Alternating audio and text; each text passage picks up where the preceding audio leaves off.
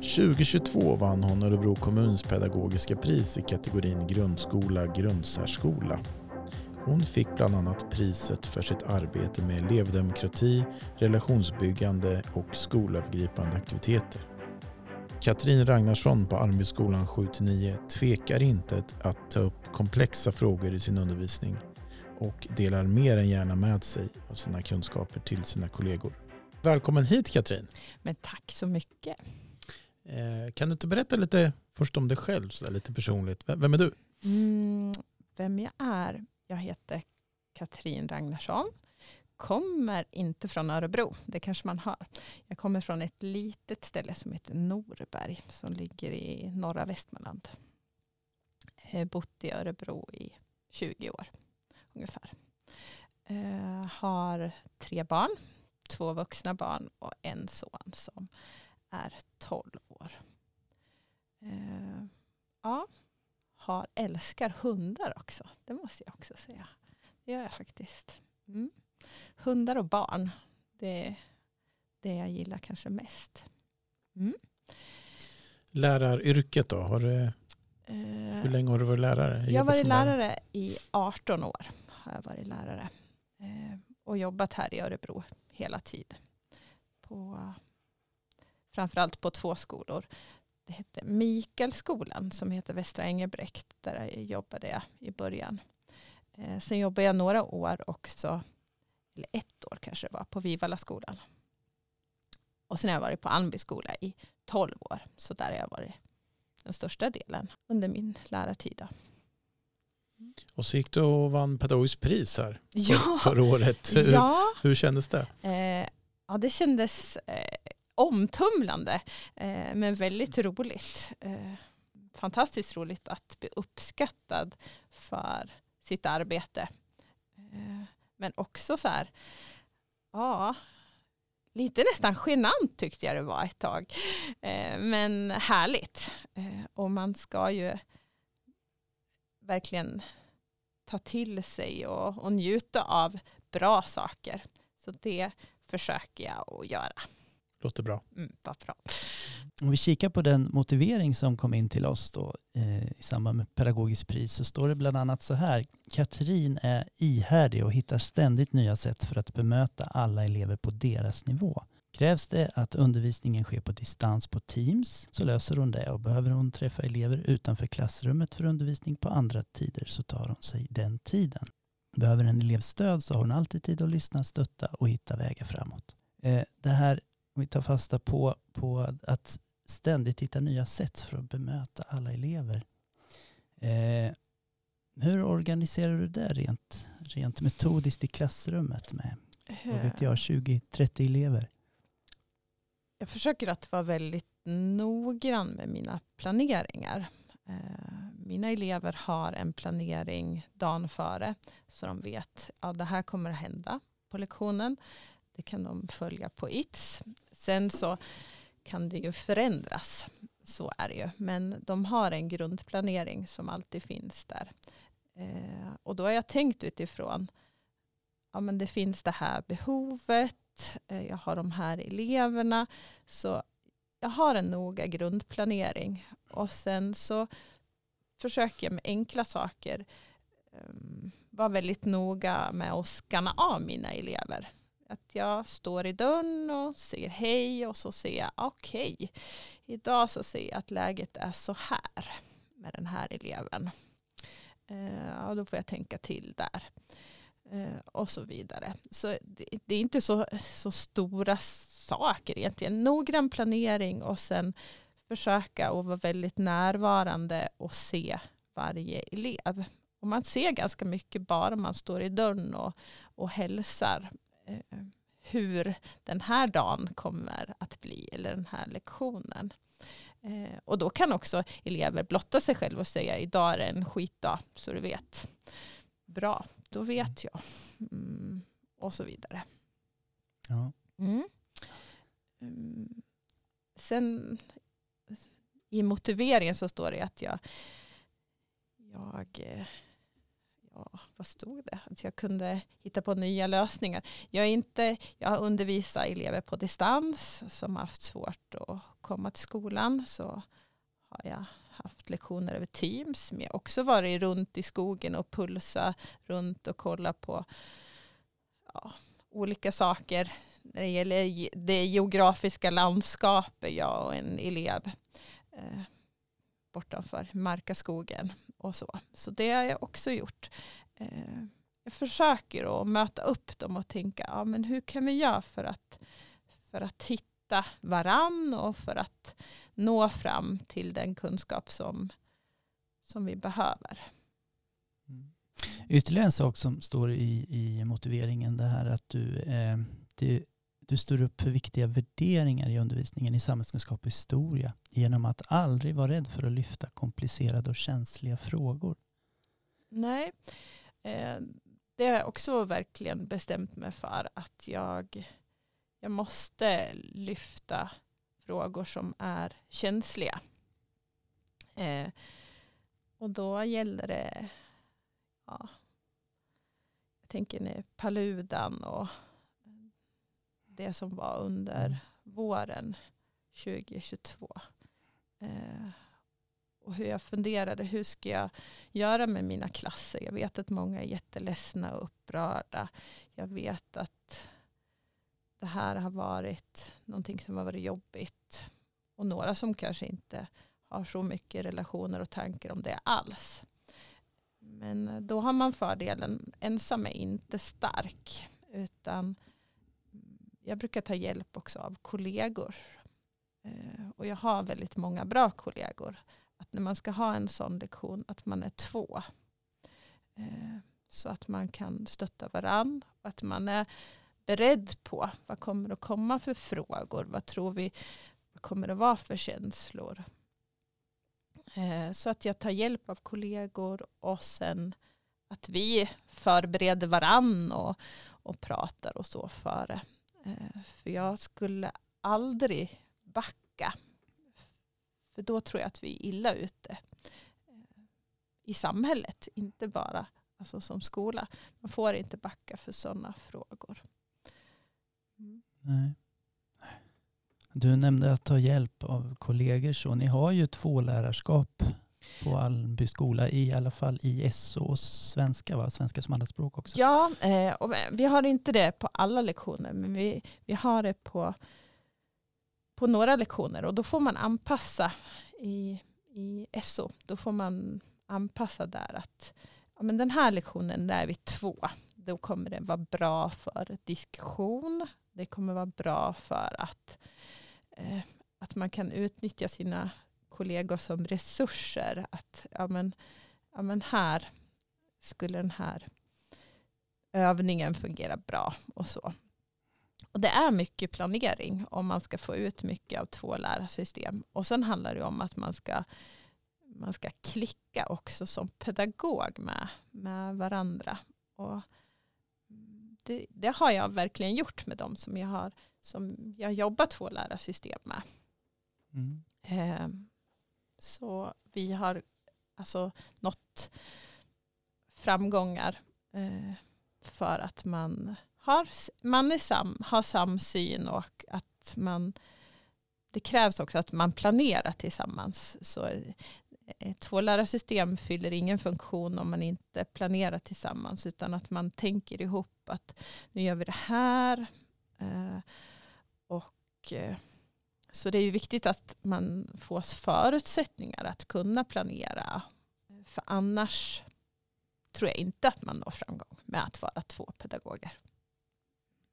Något man slås över i motivering tycker jag också är att eh, eh, din, din elevsyn, att du ofta sätter eleven, eller du sätter alltid eleven i centrum. Eh, det står bland annat så här att Katrin, du är en pedagog som har tid, du har alltid tid för alla elever. Du ser dem, bekräftar dem, skapar en relation både med sina e-, egna elever och elever eh, i arbetslaget men också till andra elever på skolan. Det här med relationsbyggande, hur, hur skapar du relationer? Mm, att eh, vara mycket bland elever, det finns nog inget annat än att prata med elever, eh, alltså se dem och bekräfta dem, vara intresserade av dem, vad de har för intressen och eh, vad de är för, för personer. Att jag vet att, ah, hej, hur gick det på pingismatchen i, i, igår? Ja, men, och då får man och på så sätt skapa ett relationsbyggande. Att veta saker om elever. Sen har jag förmånen att jag jobbar med olika saker som inte bara handlar om mitt arbetslag. Att jag är aktiv i elevråd och jobbar med, med övergripande saker för, för skolan i sin helhet. Som arbetsmarknadsvecka och sådana saker. Och då får jag ju träffa många elever. Och på så sätt skapar man relationer, inte bara till sina klasser utan att de vet vem man är och att man har haft lektioner med dem och, eh, och att man träffar ju hela skolans representanter när man träffar elevråd. Det står ju också att du, eh, du är duktig på att se elevernas positiva sidor och bygga på dem. Mm. Hur eh, kan du berätta mer om det? Mm. Men jag tror, jag, det är inte bara elever utan jag tänker med kanske människor överhuvudtaget. Att alla vill vara bra. Eh, så jag brukar tänka att när eleverna kommer till skolan så, och går in där så vill alla lyckas. Alla vill vara, vara bra. Sen är det vissa som jämt lyckas och sen har man de som kanske misslyckas ganska snabbt. Men de har alltid gjort några saker som är, är bra och ha bra egenskaper som man kan liksom fiska upp. Eh, sen blir det ju misslyckandes och, och jag misslyckas. Jag kan jag bli arg och, och sådär. Men, men eh, jag tror på det goda i alla. Att alla eh, vill vara bra. Och det, jag tror det är det jag, jag vinner mycket på. Eh, och den synen tror jag att man kan vinna mycket på i livet också. Att tänka att det är ingen som gör saker för att vara dum. Utan blir det dumma saker så, så beror det ofta på någonting som ligger bakom det. Du bryr dig om eleverna på riktigt står det också. Det är intressant. Mm. Mm. ja. Gör du det? Och hur, alltså, är, är du genuint liksom, intresserad över hur de har det? Eller är det en strategi kanske för en del? Förstår du mm. hur jag tänker? Hur, hur syns det att du är genuint intresserad av, av eleven? Ja, ja ganska det var en svår fråga. Men eh, jag vet inte hur det syns. Men antagligen så syns det ju när någon har, har påtalat det. Men eh, jag är intresserad av människor jag tycker att människor är spännande överhuvudtaget. Och jag vill veta vad det är för personer jag har där i mitt klassrum. Eh, för vet man det så ofta så kommer man ju mycket längre med kunskapsinhämtningen. Om, om man vet också att ja men visst ja, Sebastian var jätteintresserad av politik och just de här frågorna som handlar om hållbarhet. Då kan ju vi då kan jag bolla med honom lite här. Så man har en fördel om man är intresserad av dem, eh, av sin klass och sina elever. Eh, så det blir lättare att undervisa också. Så det kanske är en strategi då, men, men min nyfikenhet eh, gör så att jag, jag får ofta veta väldigt mycket. Ibland kanske för mycket. Eh, men det får man väl också sålla. Och så, nej, det här behöver du inte berätta. Eh. Också när vi tänker eleven i centrum här så tänker vi ju att du, eh, du brinner mycket för elevdemokrati och hur eleven ska få med och bestämma i olika former. Uttrycka mm. sin åsikt även i jobbet med du jobbar mycket med mänskliga rättigheter och så i din undervisning. Hur, kan du berätta mer om just det, din syn på elevdemokrati och så? Mm. Elevdemokrati, jag tror att barn blir trygga om de känner att man bryr sig om vad de tycker är viktigt. Eh, jag tror att barn blir trygga av att känna delaktighet på olika sätt. Eh, det skapar en trygg skola.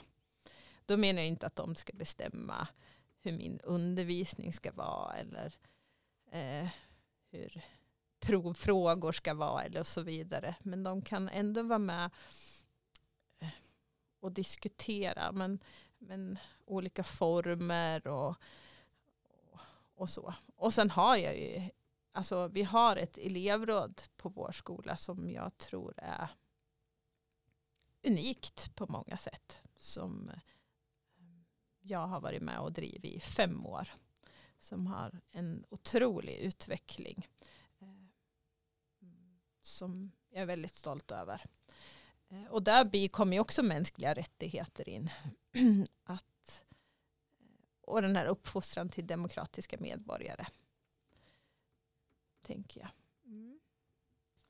Om vi zoomar in lite på det kollegiala här så står det i motiveringen att i kollegiet så är Katrin en förebild då hon alltid tar sig an nya uppgifter med stor entusiasm och glädje. Vad tycker du själv kännetecknar en, en bra kollega?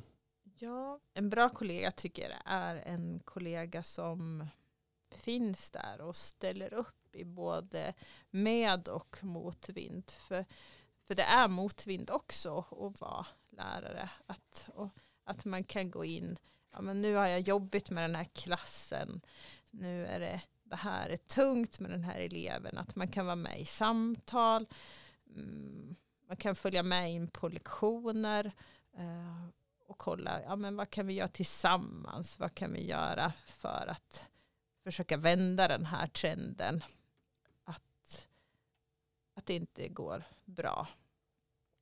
Eh, och hur kan vi liksom se många saker runt omkring som resurser. Eh, jag tänker att eh, både varann som kollegor då och de elever som, för de flesta elever fungerar ju väldigt, väldigt väl. Hur man kan få med dem som, som resurser i, i klassrummet. Och då kan man ibland behöva vara, vara två för att hjälpas åt. Och det kan ju vara samma sak i samtal. Jag tänker som förälder med föräldrar också som kan vara svåra. Att man är två. Eh, och där tänker jag att föräldrar, det har jag inte sagt så mycket om, men, men de ser jag också som en väldigt viktig resurs i, i skolan att man har en god kontakt och att man kan använda föräldrar som, som resurs om man kör fast med någon elev. För föräldrar känner ju sina barn väldigt väl. Att, ja, men hur, hur kan vi hjälpas åt? Och att man liksom krokar i varandra som föräldrar och kollegor och sen försöker att kroka på barnet som kanske har hoppat av i sin kedja i skolan eller något. Att och få en bra helhet. Så inte bara kollegor, även föräldrar tycker jag är väldigt viktiga för att få det att fungera i skolan. En bra resurs. Ja, att det här att dela med sig och sam, samverka, det verkar vara något som är viktigt för dig. Det är också något som står i motiveringen att du är en pedagog som prestigelöst delar med dig av din kunskap. Har man en ny idé så kan man alltid ta hjälp av Katrin som ser möjligheter i det nya. Mm. Som du vet här på Pedagoger Bro, vi delar, sprider och lär. Det är vår devis här så det är viktigt eh, för oss också. Men eh, varför är det viktigt att dela med sig tycker du? Jag tycker det är jätteviktigt att dela med sig eh, och att vara bjussig med sånt som, ja men det här gick jättebra för mig och det här blev bra. Jag tycker också att det är viktigt att dela med sig när det inte går bra. Alltså nu gick jag i den här fällan. Eh, tänk på det om ni ska prata om det här. Eller, eh, och jag, som det ser jag hela tiden, man är aldrig bättre än de man har runt omkring sig. Så för att få liksom ett, bra, ett bra team så måste man dela med sig. Dela med sig av, av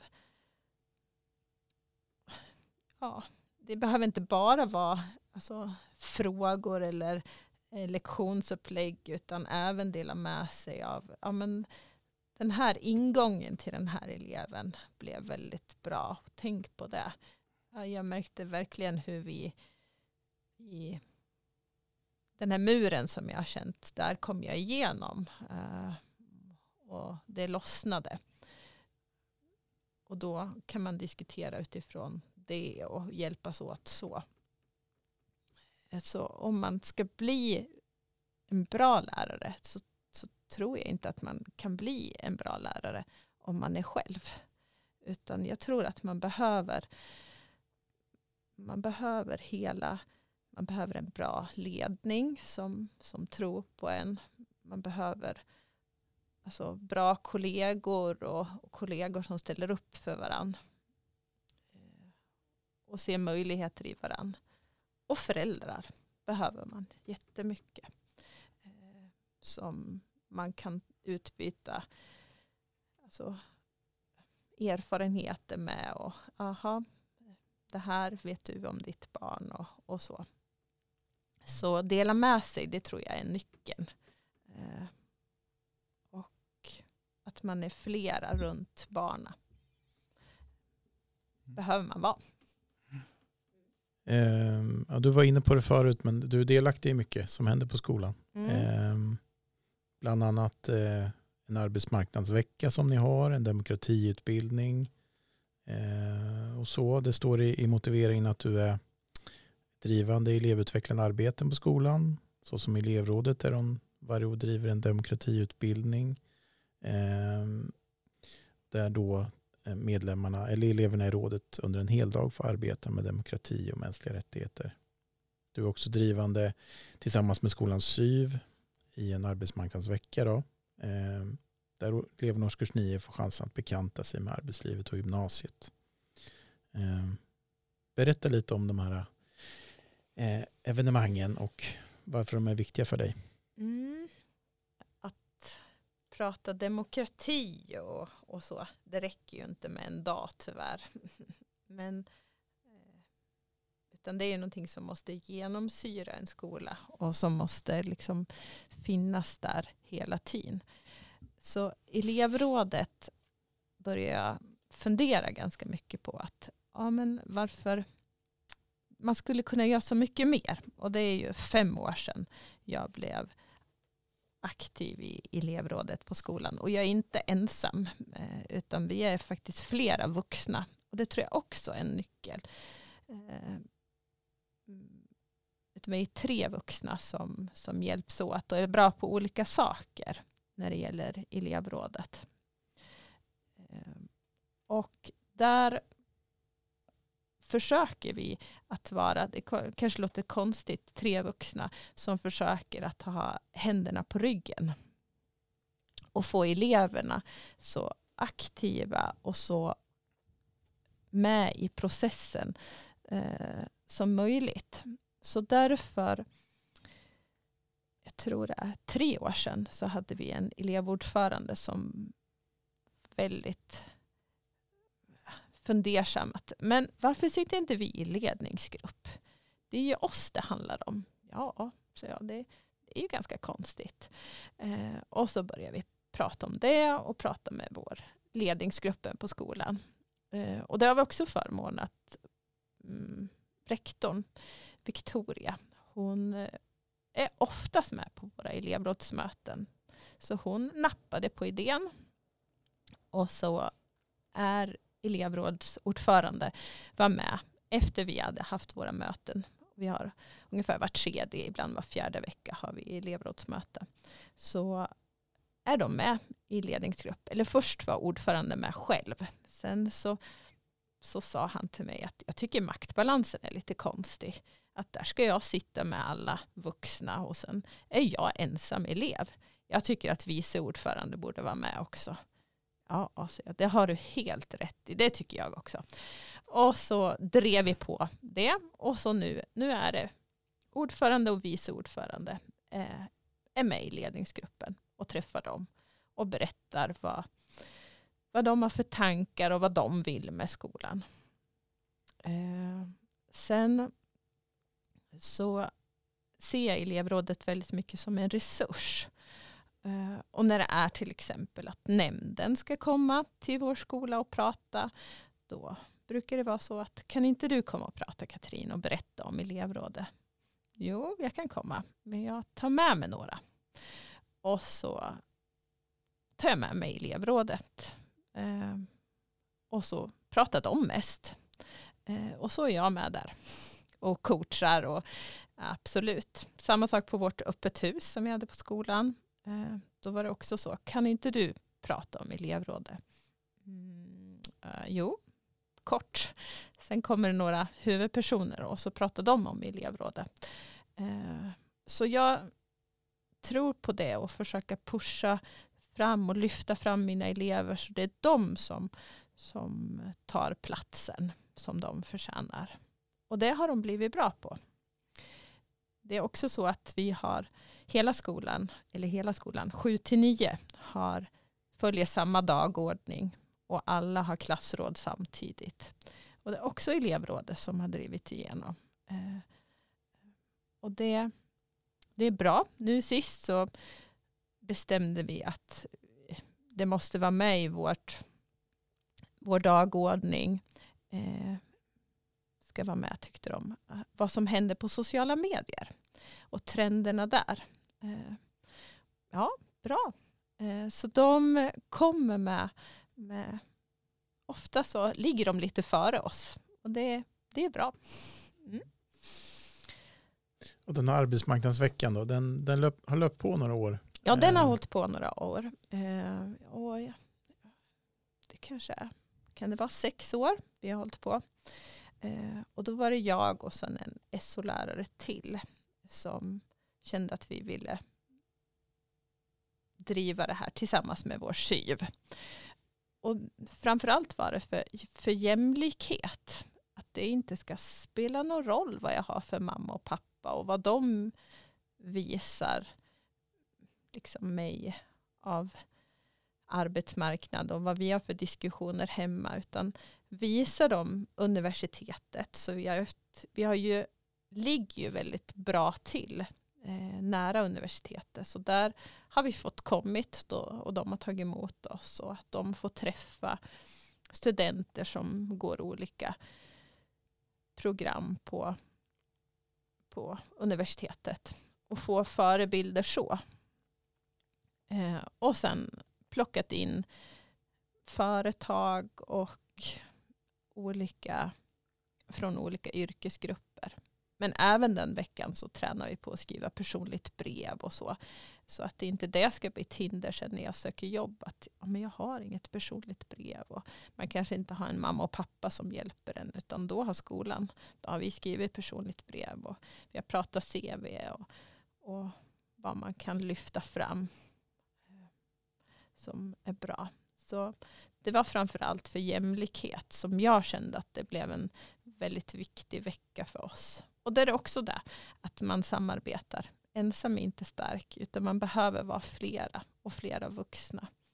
Eh, för prao kan ju lätt bli, som nu är, det är ju lagstadgat att man ska gå ut på prao, men då blir det ju kanske att man, man får se ett yrke och det kan vara bra. Men det här väger upp så att man får se flera saker.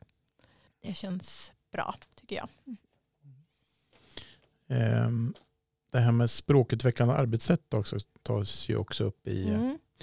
i motiveringen. Att du jobbar med det på hela skolan, bland annat genom alltså på föräldramöten och även i, eh, bland kollegor. Sådär. Mm. Hur, eh, hur gör du det och är det, alltså, hur viktigt är det arbetet? Eh, alltså det arbetet är jätteviktigt men jag kan inte, alltså det är väl mer kanske att det syns i, i mitt klassrum att jag försöker att tänka till.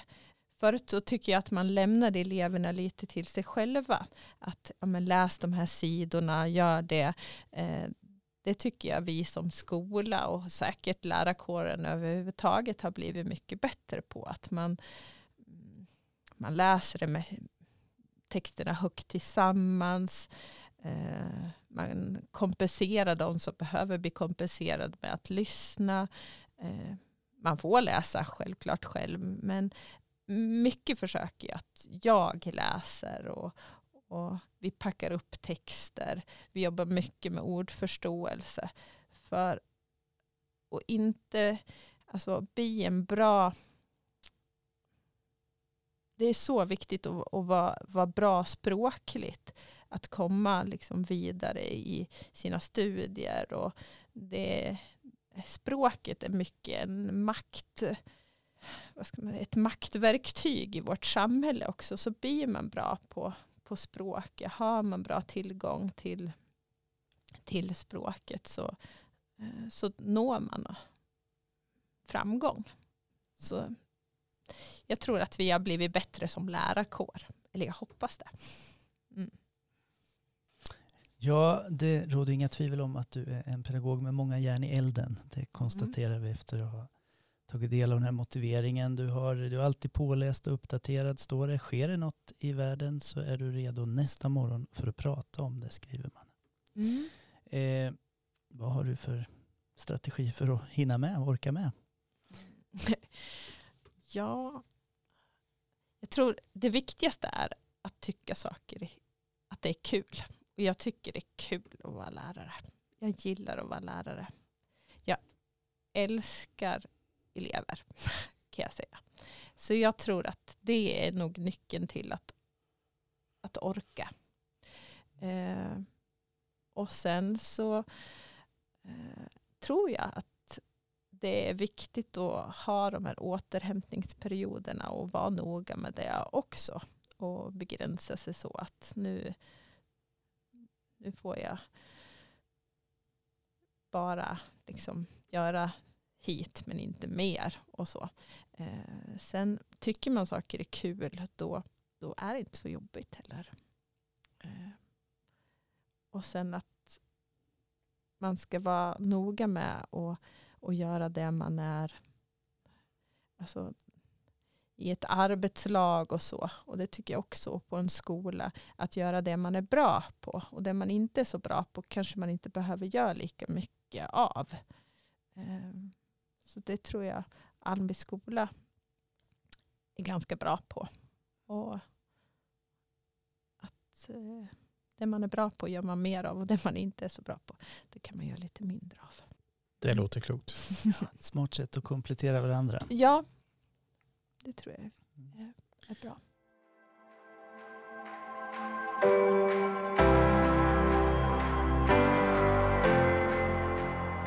En avslutande fråga då som vi ställer till alla våra gäster. Ehm, en inte helt lätt fråga kanske, men ändå. Eh, om du var skolminister i, i en regering, vad, eh, vilka frågor skulle du liksom ta tag i direkt eh, kring skolan? Ja, jätte, jättesvår fråga, men jätteviktig fråga eh, det som kan uppröra mig väldigt mycket och det som kan göra mig väldigt ledsen det är att det beror jättemycket på vad, man är född i för kommun, vad man får för, för skola. Och, så jag tror att jag skulle göra skolan statlig ganska så omgående eh, för att få en bättre likvärdighet och så.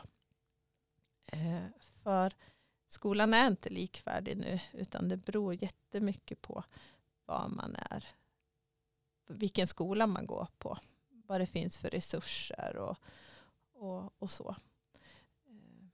Och det är ju fel. Var man bor i landet till och med. Jag menar, norröver har man ju haft jättesvårt att rekrytera lärare. Eh, det är ju jättesorgligt att man till och med får stänga skolor. Eh, så en likvärdighet är ju någonting vi måste jobba jättehårt med. Vi får se nu när vårt lärarfack, våra lärarfack har gått ihop om de kan eh, få en större kraft tillsammans att kunna driva de här frågorna. Eh, då får väl ministern har att ta hjälp av lärarfacket. Tänker jag. Bra. Tack så mycket Katrin för att du gästade P-podd. Tack så mycket.